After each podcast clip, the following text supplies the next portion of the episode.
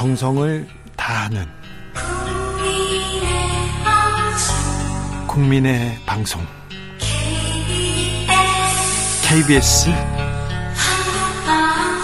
주진우 라이브 그냥 그렇다고요. 뉴스를 향한 진지한 고민 기자들의 수다. 라이브 기자실을 찾은 오늘의 기자는 한결의 오연서 기자입니다. 안녕하세요. 안녕하세요. 오랜만이에요. 오랜만입니다. 잘 지내셨어요? 네, 잘 지내고 네. 있습니다. 좋아 보여요. 잘 지내나 봐. 네. 자, 어떤 취재하셨어요? 아, 대법원에서 얼마 전에 되게 중요한 판례가 네. 판례 변경한 그 판결이 하나 나왔는데 네. 아, 별로 관심을 많이 못 받았어요. 네, 그래서 네. 중요한 기사인데 네. 그래서 오연석 기자가 집중적으로 좀 분석해 드립니다. 네, 9월 21일에 나왔던 네. 대법원 전원합의체 판결인데 네. 강제추행죄를 판단하는 기준을 바꾸는 이제 판례가 나왔습니다. 새 자, 판례가. 강제추행죄를 판단하는 기준이 바뀝니다. 구체적으로 어떤 부분이 바뀌었습니까? 이 강제추행죄를 판단할 때 두 가지 중요한 기준이 그 전에 협박이 있었느냐, 폭행이 있었느냐 이건데 그동안은 폭행이나 협박이 피해자가 저항하기 곤란할 정도로 정도가 심했어야 됐거든요. 저항을 어느 정도 했는지 그렇죠. 그게 가장 중요한 부분이었어요. 맞습니다. 근데 이제 저항이 곤란한 정도는 따질 필요가 없고 예. 폭행은 폭, 그 유형력, 그러니까 물리적인 폭행이 있었거나 네. 협박은 상대방한테 공포심을 줄 정도기만 했다면 강제추행죄가 성립이 된다 이렇게 판결을 내린 겁니다. 아니 근데 이게 당연하잖아요. 그쵸. 당연한 아주 당연한 내용인데 40년 만에 판례가 바뀐 이유가 뭔가요? 왜 40년 동안이나 이랬어요? 이게 이제는 그런 관련된 법의 개정 취지를 이제야 좀 반영을 한 건데요. 그동안 성폭력 처벌 특례법이나 이런 것들이 다 개인의 성적 자기결정권을 존중하는 방향으로 좀 변해오고 있잖아요. 네. 그러니까 피해자가 얼마나 힘, 뭐 극심한 고통을 당했는지 여부보다 피해자가 성적 자기 결정권이 침해되는지 네. 그 여부로 이제 범죄를 판단해야 된다. 이렇게 법이 바뀌어왔고 네. 그런 법의 판, 그 취지에 맞춰서 이번에 판례도 바뀐 겁니다. 그렇죠. 그래야죠. 당연한 건데 맞습니다. 그동안은 얼마나 저항했는지 맞습니다. 얼마나 어떻게 보여뒀는지 근데 저항을 했어요. 저항을 했는데도 가해자가 저항 안 했어요. 이렇게 얘기하잖아요. 그러면 그걸 또 맞습니다. 어려워요. 예, 그게 핵심인데요. 피해자들이 네. 직접 나와서 얼마나 고통스러웠던 일인 건지를 지- 직접 입증을 했어야 됐던 거죠. 그렇죠. 재판 과정에서 또 수사 과정에서 경찰이 너 얼마나 저항했어. 너 그렇죠. 좋아서 그런 거 아니야. 막 이런 얘기 나옵니다. 맞습니다. 예. 그리고 나서 또 재판 과정에서도 그 얘기를 또 듣잖아요. 거기에서 무너지는 트라우마가 생기는 그런 피해자들 많았어요. 맞습니다. 그게 되게 오랫동안 지속돼 왔고 너무 당연한 판례 변경인 것 같은데 이 역사를 한번 살펴보니까 옛날에는 이제 강제추행죄가 이름이 정조 예. 정조에 관한 죄. 예. 였대요. 예. 그러니까 이런 강제추행죄, 뭐 성범죄가 발생을 하면 일부는 이제 피해자한테도 책임을 묻는 거죠. 아니 정조에 관한 너 정조를 지키지 못했어. 그쵸. 여기서 시작해요. 맞습니다. 그게 이제 그 관념이 이제서야 바뀐 겁니다. 예. 하, 이게 말이 안 되는데 그러면요 효- 폭행 협박이 없는 추행 어떤 처벌을 받습니까? 폭행 협박이 없고 폭행 행위 자체가 곧바로 추행이 되는 그런 거- 경우도 범죄가 있죠. 네. 있죠. 지나가다가 그냥 엉덩이를 만진다거나 이런 건 이제 기습추행형 범죄라고 해가지고 그동안도 처벌을 해왔습니다. 근데 여전히 강제추행죄는 그 폭행과 협박을 판단하는 정도만 달라진 거지 강제추행죄를 어, 판단을 할 때는 여전히 폭행이나 협박, 협박이 있었는지는 계속 판사들이 판단을 해야 되거든요. 아 그래요? 그렇죠. 그러면 폭행과 협박이 없는 추행은 어떻게 또 처벌을 할 것인가 이런 공백이 있다는 우려도 좀 나오곤 있습니다. 그러니까요. 비동의 추행죄 를 인정하는 취지는 아니다 이렇게 얘기를 계속 하고 있는데 동의한 추행도 있습니까? 이건 어떤 의미입니까? 맞습니다. 그래서 결국에는 이게 앞에 질문이랑 좀 이어지는데요. 네. 그동안 이제 어. 이 고- 그럼 이제 앞으로는 이제 공포심을 유발하는 협박 아니면 물리력이 있었던 폭행을 어떻게 처벌할 것이냐 뭐 이런 거에 대한 논란도 계속 있을 거거든요. 그래서 이번 판결을 할 때 주심이었던 노정희 대법관이 어떤 설명을 했냐면 결국에는 우리 이 강제추행죄 구성 요건이 앞으로 이나 폭행이나 협박 이런 거를 논하는 수준이 아니라 피해자의 동의 여부가 그 중요한 조건이 돼야 한다는 취지의 그런 의견을 판결문에 달기도 했습니다. 그렇죠. 그래서 결국에는 이게 비동의 추행죄 논의로까지도 이어질 수 있는 부분이 긴 한데 여기에 일단 선은 그었습니다. 왜냐하면 이거는 법 개정이 또 필요한 부분이거든요. 네. 예. 그런데 법을 고칠 때가 되지 않나요? 법 개정에 대해서 고민할 때가 되지 않았습니까? 그렇죠. 이제 강제추행제 구성 요건의 폭행과 협박을 없애는 건 이제 판사들이 할 일이 아니라 국회가 할 일이기 때문에 이런 논의가 이제 나온 마당에 국회에서도 이 논의를 피할 수는 없지 않을까라는 생각이 듭니다. 강간죄에 대한 기준도 좀 변화가 있습니까? 이건 이제 또 강제추행죄랑은 다른 조항이기 때문에 뭐 이 영향을 받지는 않지만 강제추행죄도 그동안 하급심에서 계속 이 폭행과 협박에 대한 판단이 이제 갈리 갈리면서 대법원에서 이번에 한 번에 정리를 해준 거거든요. 강간죄도 비슷한 상황이긴 합니다. 그러니까 옛날에는 어깨나 몸을 누르는 정도로는 강간죄가 성립이 안 된다고 봤는데 요즘에는 또 이런 것도 저항이 곤란한 폭행이나 협박으로 봐서 어 그럼 이것도 강간죄라고 이제 판단을 하는 경향도 보이고 있거든요. 조금 판단이 갈리고 있으니까 대법원에서도 한번 이걸 정리를 하지 않을까 그런 전망이 나오고 있습니다. 제가 사회부 기자 시절에 취재를 갔는데요. 네. 여고생이 여러 명에게 이렇게 성폭행을 당했어요. 음. 근데 너무 무서워서 말을 못 했어요. 음. 그리고 사람이 많잖아요. 그러니까 그, 그, 그, 가해자들이 시키는 대로 했어요. 뭐, 자세를 바꾼다던가, 다른 방으로 간다던가. 음, 음, 음. 그랬다고 해서 동의했다고 이렇게 하면서. 예. 이렇게 그 기소를 안 하겠다고 검사가 얘기하는 거예요. 그래서 어떻게 이걸 이 이게 다 기본 동의했는지 얼마나 반항했는지 예. 이 기준에 뒀거든요. 근데 제가 이, 게 말이 안 된다고 굉장히 항의하고 어. 비판적인 기사를 쓰겠다고 하니까 네. 바로 기소를 했어요. 어, 문제가 있네요. 바로 구속됐어요.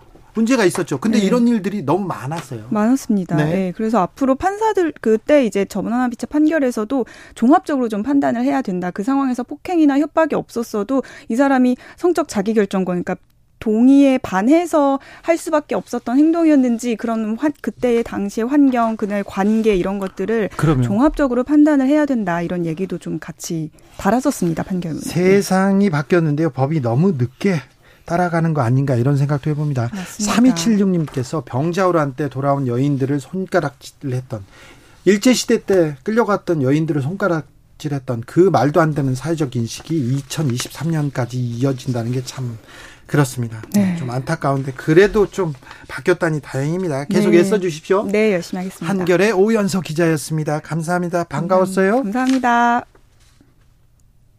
교통정보센터 다녀올게요. 이현 씨.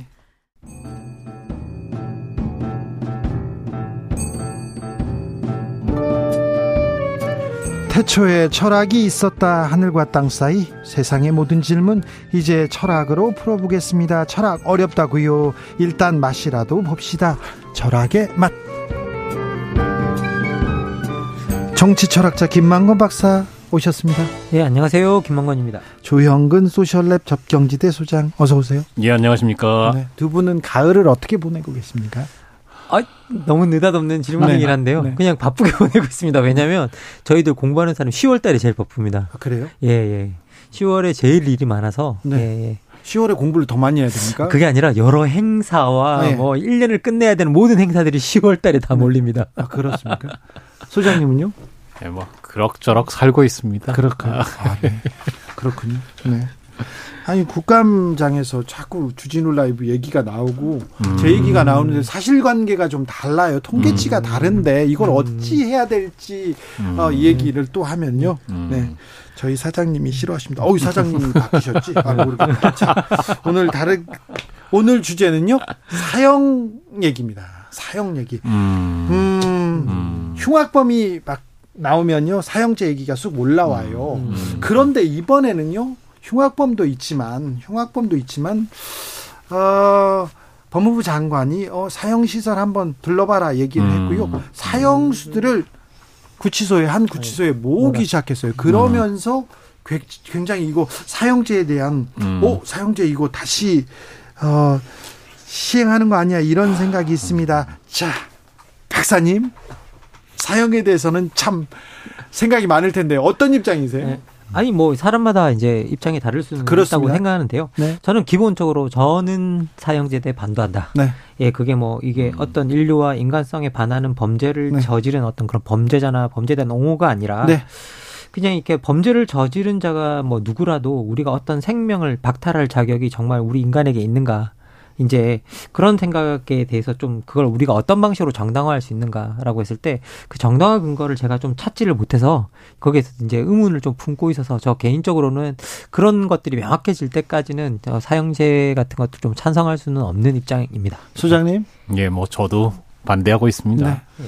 예, 유엔이 1998년하고 2002년에 두 차례에 걸쳐서 네. 사형제도가 범죄율에 별다른 영향을 미치지 못한다. 네. 이렇게 얘기를 했다고 그러고요.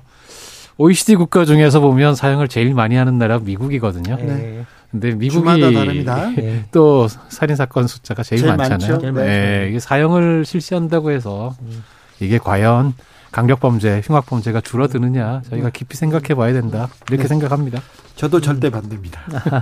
그 사법적인 오류가 너무 음. 많이 많이 있다는 음. 것을 저는 음. 취재하면서 봤거든요. 음. 검찰 수사가 경찰 수사가 얼마나 음. 황당했던가 음. 법원에서는 또 그 결과를 손을 들어줬다가 나중에 바뀐 경우가 너무 많아서 저는 인간의 오류 이 측면에서 음. 조금 더 고민해야 된다 이런 음. 생각입니다. 저의 입장입니다. 네, 뭐 실제로 DNA 기술이 개발을 되고 난 다음에 네. 이게 그 이전에 나왔던 음. 판결이 DNA 결과와 너무 다른 경우가 많아가지고 네. 그 그렇죠. 우리 인간의 판결, 인간의 판단에 네. 어떤 오류나 그런 음. 것들이 명확하게 들어있죠. 예. 네. 8356님께서 가을은 사색의 계절입니다. 가을과 잘 어울리는 철학 이 방송 때문에 제 얕은 식견 통찰 깊어집니다 얘기했습니다. 어우 그러세요? 어, 아, 옥종원님께서는 두 분 눈웃음 너무 귀여워요 얘기합니다. 어, 정신 차리세요. 죄송합니다. 네. 유튜브 콩으로 이렇게 들어오시면 두 분 눈웃음 제대로 볼 수 있습니다. 자. 자, 사형제 어떻게 얘기를 시작해 볼까요? 철학에서는 사형 어떻게 얘기합니까? 뭐 이게 철학에서도요. 입장마다 사실은 다릅니다. 이게 공리주의자들은 사형을 시켰을 때 사회적 효용이 더 크면 사형을 시키고 음. 그런데 사회 그 사형을 시켰을 때 집행한 것들이 어떤 예방 효과도 없고 어떤 고통만 더 유발한다면 사실 할 필요가 없다. 그러니까 명확하게 이게 더 많은 음. 행복을 주는지 고통을 주는지 우리가 그 근거를 가지고 판단해서 고통을 더 많이 유발하면 반대고 음. 이제 행복 행복을 더 많이 뭐 만들어내면 이게 찬성이다. 이게 저희들이 공리주의자들의 입장이고요. 그리고 이제 뭐 공동체주의자들 같은 사람들은 결국은 사회적 미덕에 이 음. 행위가 부합하느냐. 네. 아, 음. 그리고 이제 어떤 사회적 미덕을 지키는데 도움이 되고 음. 사회적 미덕이 어떤 이런 행위들을 옹호하느냐. 이제 그런 걸 보고 있는 거고요. 그리고 이제 어떻게 보면 지금 나오는 어떤 사형제 반대에 대한 아, 논의의 가장 핵심적인 건 권리주의자들이거든요. 근데 이 권리주의자들은 기본적으로 우리 인간이 다른 사람의 인간성을 박탈할 만한 어떤 그런 권리가 없다. 음. 그러니까 이제 이 사형제에 반대하는데 사실 이 권리주의자들의 가장 조상님은 또 칸트예요. 예. 음. 근데 칸트는 사형제 찬성했어요. 오. 예, 칸트는 이게 사람의 목숨을 빼앗은 죄에 대한 유일한 응보는 그 사람의 목숨을 박탈하는 거다라고 음. 이야기를 합니다. 흉악범들 이 사람들 음. 이런 인간도 안 되는 사람은 사형해야 된다. 그거 그렇게 생각하는 사람들도 있습니다. 그 사람들의 생각도 존중합니다. 음. 제가 그 칸트 선생님의 네. 생각에 대해서 감히 예. 조금 딴지를 좀 걸어보고 네. 싶은데 감히 많이 걸어도 될것 예. 같아요. 이게 이제 이게 사형제도를 지지하는 핵심적 논리 중에 하나가 동해복수 혹은 예, 뭐 동태복수 예. 같은 정도 같은 피해를 복수 이게 음, 입혀야 된다 이거 아닙니까? 예를 들면 피해자 죽었는데 음. 가해자 살아있다. 이게 정이냐 네. 이런 거 아닙니까?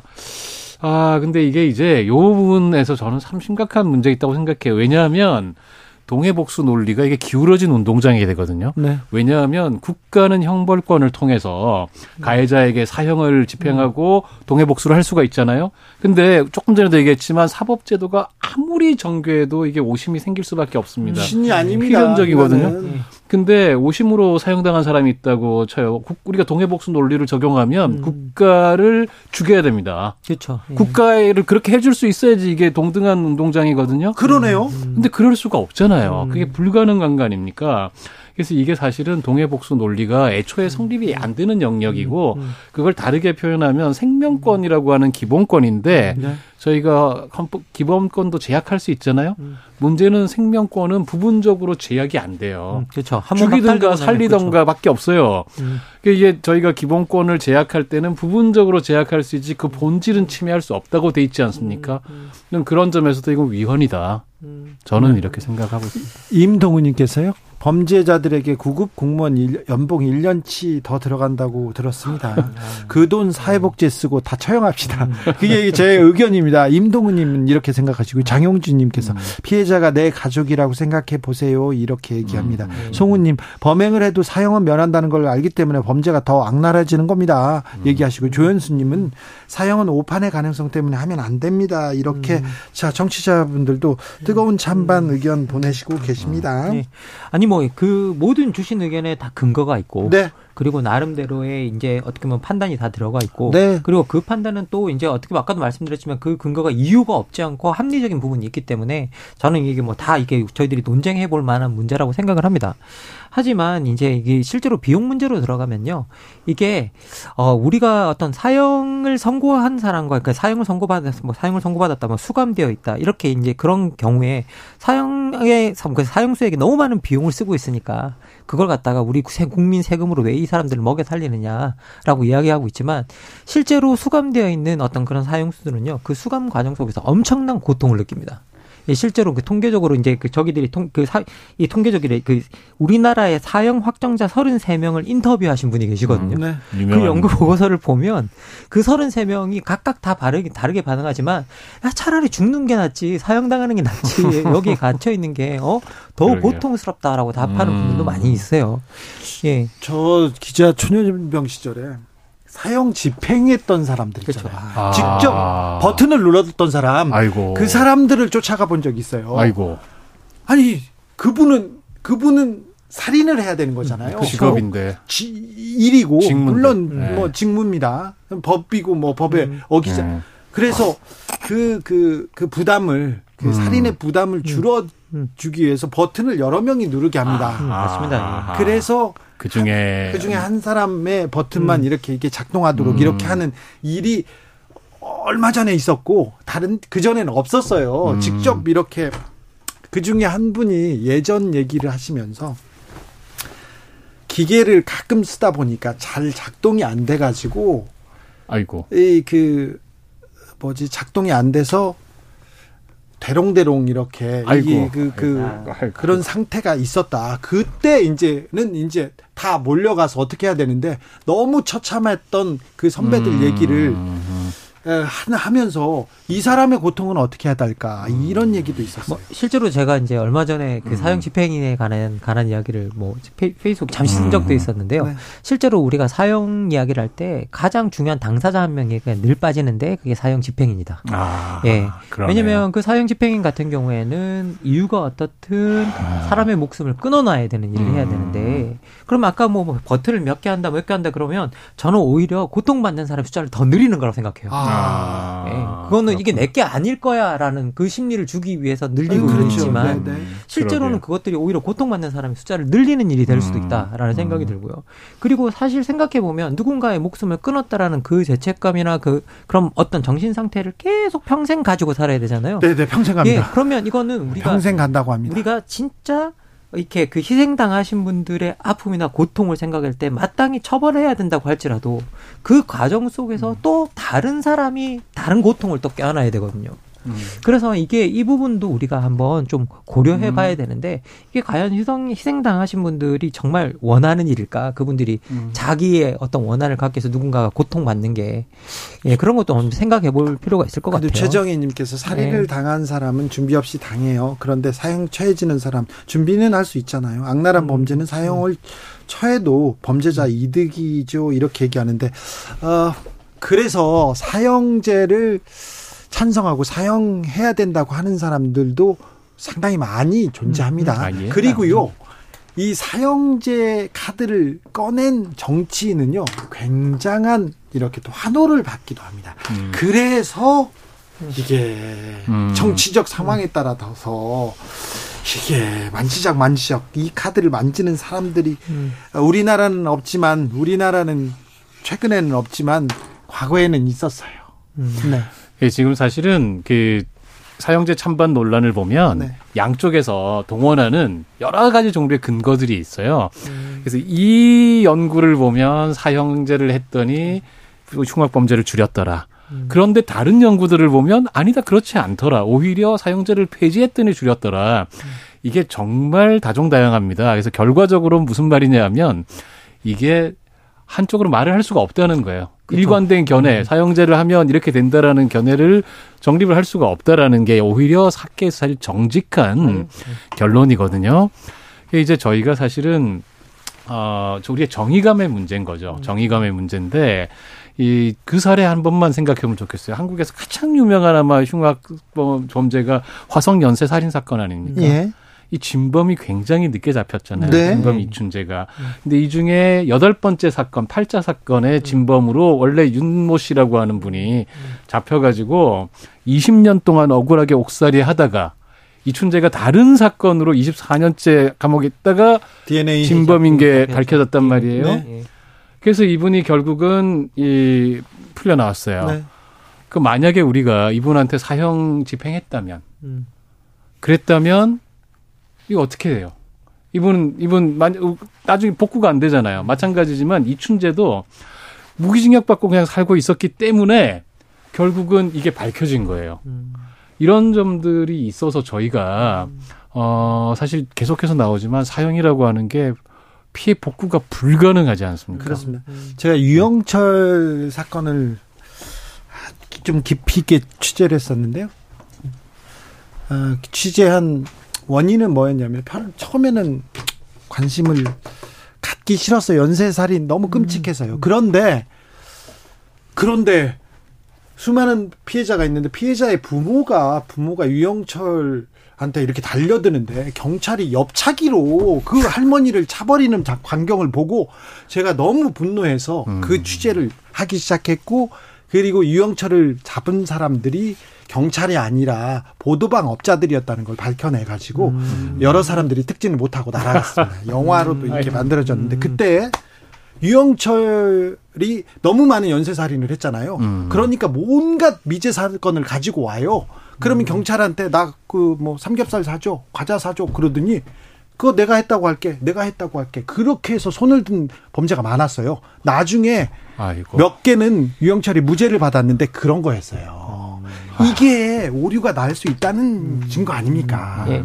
뭐 실제로 저희들이 또 오류뿐만 아니라 뭐 네. 이런 것들은 이미 다 말씀해 주셨고요. 그리고 실제 이게 흉악범들을 조사를 해보면 이 흉악범들이 체포되고 난 다음에 무슨 처벌을 받는가에 대해서는 별로 신경을 안 쓴대요.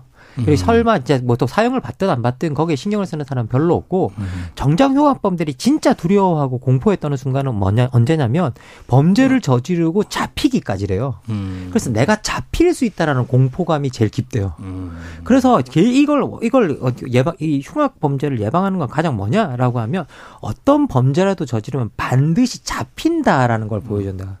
그렇죠. 예. 그래서 이게 사실은 무거운 형벌이 아니라 반드시 처벌받는다라는 것들을 보여주는 게 기본적으로 범죄 예방의 가장 중요한 방법이라고 이 사형수 33일 인터뷰하신 네. 예, 김정은 예, 선생님이 그렇게 말씀하셨습니다. 예, 지금 방금 말씀하신 내용은 예. 범죄학에서 거의 폭넓게 인정되고 있는 이야기입니다. 이게 어 처벌을 강화한다는 거는 이게 범죄를 줄이는데 딱히 효과가 있는지 없는지 음. 불분명한데 확실한 건 체포율을 높이는 거죠. 검거율을. 그렇죠. 예. 그래야 될 텐데. 음. 이게 뭐 범, 사실 생각해 보면 범죄자가 아 누군가 안 잡히는 걸 보면 아 나도 저런 예외가 되겠구나. 음.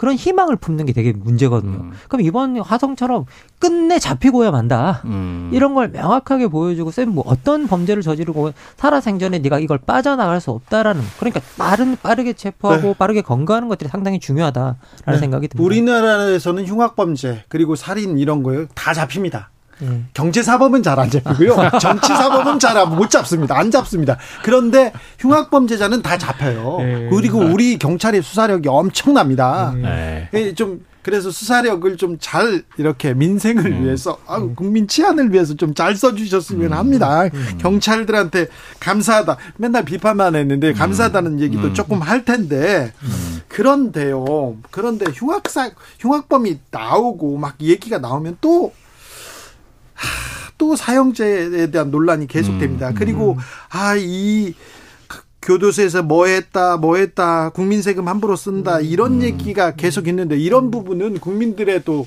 국민 정서에 불을 지르기도 하거든요. 음. 네. 그래서, 아, 참, 그렇습니다. 근데 법적으로 예. 계속해서 사형 제도에 대해서 헌법 재판 헌법 소원하고 심리를 하고 있어요. 몇 번째 지금 올라갔는데 세 번째 올랐습니다. 예, 예. 그런데 법적으로 보는 거하고 철학적으로 보는 사형제가 음. 좀 다른 것 같아요. 법도 잘 모르고 철학도 잘 모르고. 아, 그렇지는, 그렇지는 아니고요. 어, 그렇게 넘기네요. 아, 좋은 방법이네요. 뭐 이게 이, 원래 이제 뭐 어떻게 보면 우리가 철학적으로 옳다라는 것과 실제로 법적으로 옳다라는 것이 반드시 음. 같지는 않죠. 네. 뭐 어떻게 보면 근거들이 다르고 그리고 법이라는 것들은 권리라고 하는 근거만 쓰지 않습니다. 법을 들어가면 사회적 효용을 부분에 보고 음. 그리고 인간의 권리도 보고 그리고 정말 그것들이 우리 사회적 가치, 미덕을 지키느냐도 보기 때문에 음. 다양한 관점 속에서 법은 그거 그 세 개를 두고 음. 지금 이 사건에서 무엇을 보호해야 되는가를 음. 가지고 선택해서 하기 때문에 뭐 다른 거고요. 근본, 근본적으로 저희들 뭐 철학적으로 들어오면 철학도 자신들의 입장마다 판단이 또 다르기 때문에 아까 말씀드렸듯이 음. 어떤 기준이 좀 달라지는 부분은 분명히 음. 보여드릴 뭐 다르다라는 거 말씀드릴 수 있습니다. 그런데 이게 법은 실제로 어떻게 보면 어 이게 철학은 그냥 이게 말이지만 법은 실제로 집행이 되잖아요. 음. 그러니까 집행이 되고 나면 그때부터 우리가 되돌릴 수 없는 어떤 음. 그런 것들이 아까 계속 말씀해 주신 음. 어떤 생명의 박탈이나 이런 것들은 되돌릴 수가 없는 부분이죠. 음. 그러니까 법은 최소한 이 생명을 박탈하는 데서는 보수적으로 움직이는 게 맞다라는 음. 생각이 듭니다. 네. 예, 그런데 뭐 지금 사형제에 관한 논의들이 나오고 있고 우리 헌법재판소에도 세 번을 갔는데 이제 첫 번째는 두 분만이 위원이다고 했다가 음. 두 번째는 네 분이 위원이다라고 했었습니다. 음. 그리고 뭐 지금 이제 그, 그 지금 지형은 어떻게 변했는지 모르겠지만 이 올해 4월까지의 지형을 보면 헌법재판관 중에 7명이 그 임명할 때 인터뷰를 하잖아요. 음. 청문회를 하잖아요. 그때 우리 사형제 폐지에 대해서 한번 생각을 해봐야겠다. 아, 우리가 생각해 볼 음. 과제다라고 답을 하셨습니다. 그래서 지금은 이제 어떻게 보면 헌법재판소 같은 경우에는 사형제가 위헌이다라는 쪽으로 옮겨가고 있는 것 같고요. 네. 그리고 지금 이거 미국 정도를 본, 빼 고 본다면 대부분의 이제 뭐 우리가 발전된 국가에서는 예, 근본적으로 사형 제도를 뭐라고 사형 제도와 결별하는 성향이 강해지고 있습니다. 네. 그래서 이제 뭐 우리도 사형 제도와 좀 결별하고 오히려 명확하게 처벌하고 그리고 이제 어떻게 보면 이 사람들이 반성의 여지나 이런 것들 을 줄 수 있는 다양한 어떤 그런 쪽으로 좀 뭐뭐 뭐 길을 만들어 봐야 되지 않을까라는 생각이 듭니다. 예. 맞아요. 이제 가석방 없는 종신형 뭐 예. 이런 얘기들을 하고 심지어는 실제로는 가석방 없는 종신형이 훨씬 더 오랫동안 그 왜냐하면 죽음은 한 순간이잖아요. 예, 끝나고 나버리는 것인데 예, 그런 뭐 그런 얘기도 차 사실은 있습니다. 그래서 이게 반드시 인권 이야기만은 아니고 어떤 것이 정말 실효적으로 음. 예, 정당한 처벌이 될 것인가 이런 관점을 좀 생각을 해봐야 되고 네. 그다음에 저희가 이제 사실은 이 사형제를 지지하게 되는 마음은 사실 뭐 저 같은 경우도 그런 흉악 흉악범 뉴스를 보면 네. 순간순간 저도 순간순간 그런 생각이 들죠. 네. 근데 이제 저희가 그 사형에 대한 연구들을 보다 보면 굉장히 중요한 관점의 차이가 있는 것 같아요. 네. 우리는 보통은 생각할 때 이 처벌을 아주 엄하게 하면 이 사람들이 무서워서 사형 막 이름 사형 뉴스가 나오고 실제 사형 막 하고 미국은 뉴스로도 막 보여주잖아요. 실제로 그렇게 될 거다, 두려워할 거다라고 생각을 많이들 하거든요. 그거는 뭐냐면 사람들이 사형제도와 관련해서 자신을 사형당하는 음. 잠재적인 범죄자로 생각할 거다라는 가정 아래 그런 생각들을 해요. 아, 그렇겠네요. 근데 많은 연구들이 의외로 보여준 건 뭐냐면 사람들이 그런 사형되는 것을 보면서 음. 실제로 사형된 뉴스를 보면서 처벌하는 처벌자의 입장에 자신을 둔다는 거예요. 음. 무슨 말이냐면 사적으로 내 자체를 죽여야 되겠다. 음. 이런 생각을 더 강하게 막 강화하게 될 수도 있다라는 것입니다. 네. 그래서 이게 전혀 그런 경우에는 전혀 사형 제도가 음. 이 살형 사건을 포함한 흉악 범죄를 줄이기는커녕 네. 오히려 더 부추길 수도 있다라는 것이죠. 네. 저희가 이런 문제에 대해서는 정말 게다가 사람 목숨이 달리는 거니까 정말 네. 신중하게 신중하게 생각했으면 좋겠다 네. 이런 생각입니다. 네. 그리고 실제로 이제 사형수 이제 아까 뭐 이제 우리 국민 세금으로 왜 그러냐라고 하셨는데 사형수 생활의 실태를 이제 보고한 내용들을 보면요. 이게 그 사형수의 절반은 아주 작은 공간에서 혼자 독방에서 지내고요. 그다음에 이들이 대부분 다 평균 60대 남성인데 대부분 다 그 사형 판결 뒤에 이혼을 당한대요. 그래서 아. 가족들로부터 아주 고립되고 고도소 안 교도소 안에서도 고립돼서 생활하고 그리고 이 사람들은 또 이제 사형 집 사형 사형수기 때문에 사형이 집행이 돼야 되는데 사형이 집행이 안 되면 미결수라고 부르거든요. 음. 네. 그래서 각종 어떤 그 교도소 안에서 주어지는 교정 교화 심리 프로그램도 못 받는데요. 아이고. 그리고 거기서도 배제되고 일반 수용자들에게는 운동 시간이 하루에 1시간인데 이 사람들은 딱 30분이라고 합니다. 그리고 국민 세금으로 먹여 살린다고 하지만 교, 교도소에도 직접 사용수에게 들어가는 교도소에도 들어가는 직접 비용은 연간 250만 원 정도기 때문에 네. 이게 편하게 생활한다고 볼 수가 없다라고 네. 그럼요. 편하게 생활할 네. 수 없습니다. 그래서도 안 되고요. 차라기 맛 오늘의 결정적 한마디로 맞춤표 찍어 보겠습니다. 예, 흉악범들아 제발 반성 좀 해라. 너네 때문에 이게 뭐니 진짜. 네. 그리고 흉악범은 반드시 잡히고요. 예. 어, 처벌받는다는 거. 특별히 대한민국에서는요 경찰이 다 쫓아간다는 것도 다시 말씀드립니다. 소장님. 예, 지금 사형제도 실행하는 나라들이 세계에 한 서른 개 조금 넘는데 네. 예, 미국, 일본 같은 나라 제외하면 대부분 네. 이름을 거론하기 민망할 정도로 소위 후진국입니다. 네. 그 사이에 우리 이름이 들어끼지 않았으면 좋겠습니다. 알겠습니다. 네. 철학의 맛 김만권 박사 조영근 소장 감사합니다. 감사합니다. 네. 감사합니다. 사용 집행 묘사가 조금 부적절한 단어가 사용됐습니다. 사과드리고요. 아, 저는 여기서 인사드립니다. 자, 주진우 라이브 내일 다시 돌아옵니다. 주진우였습니다.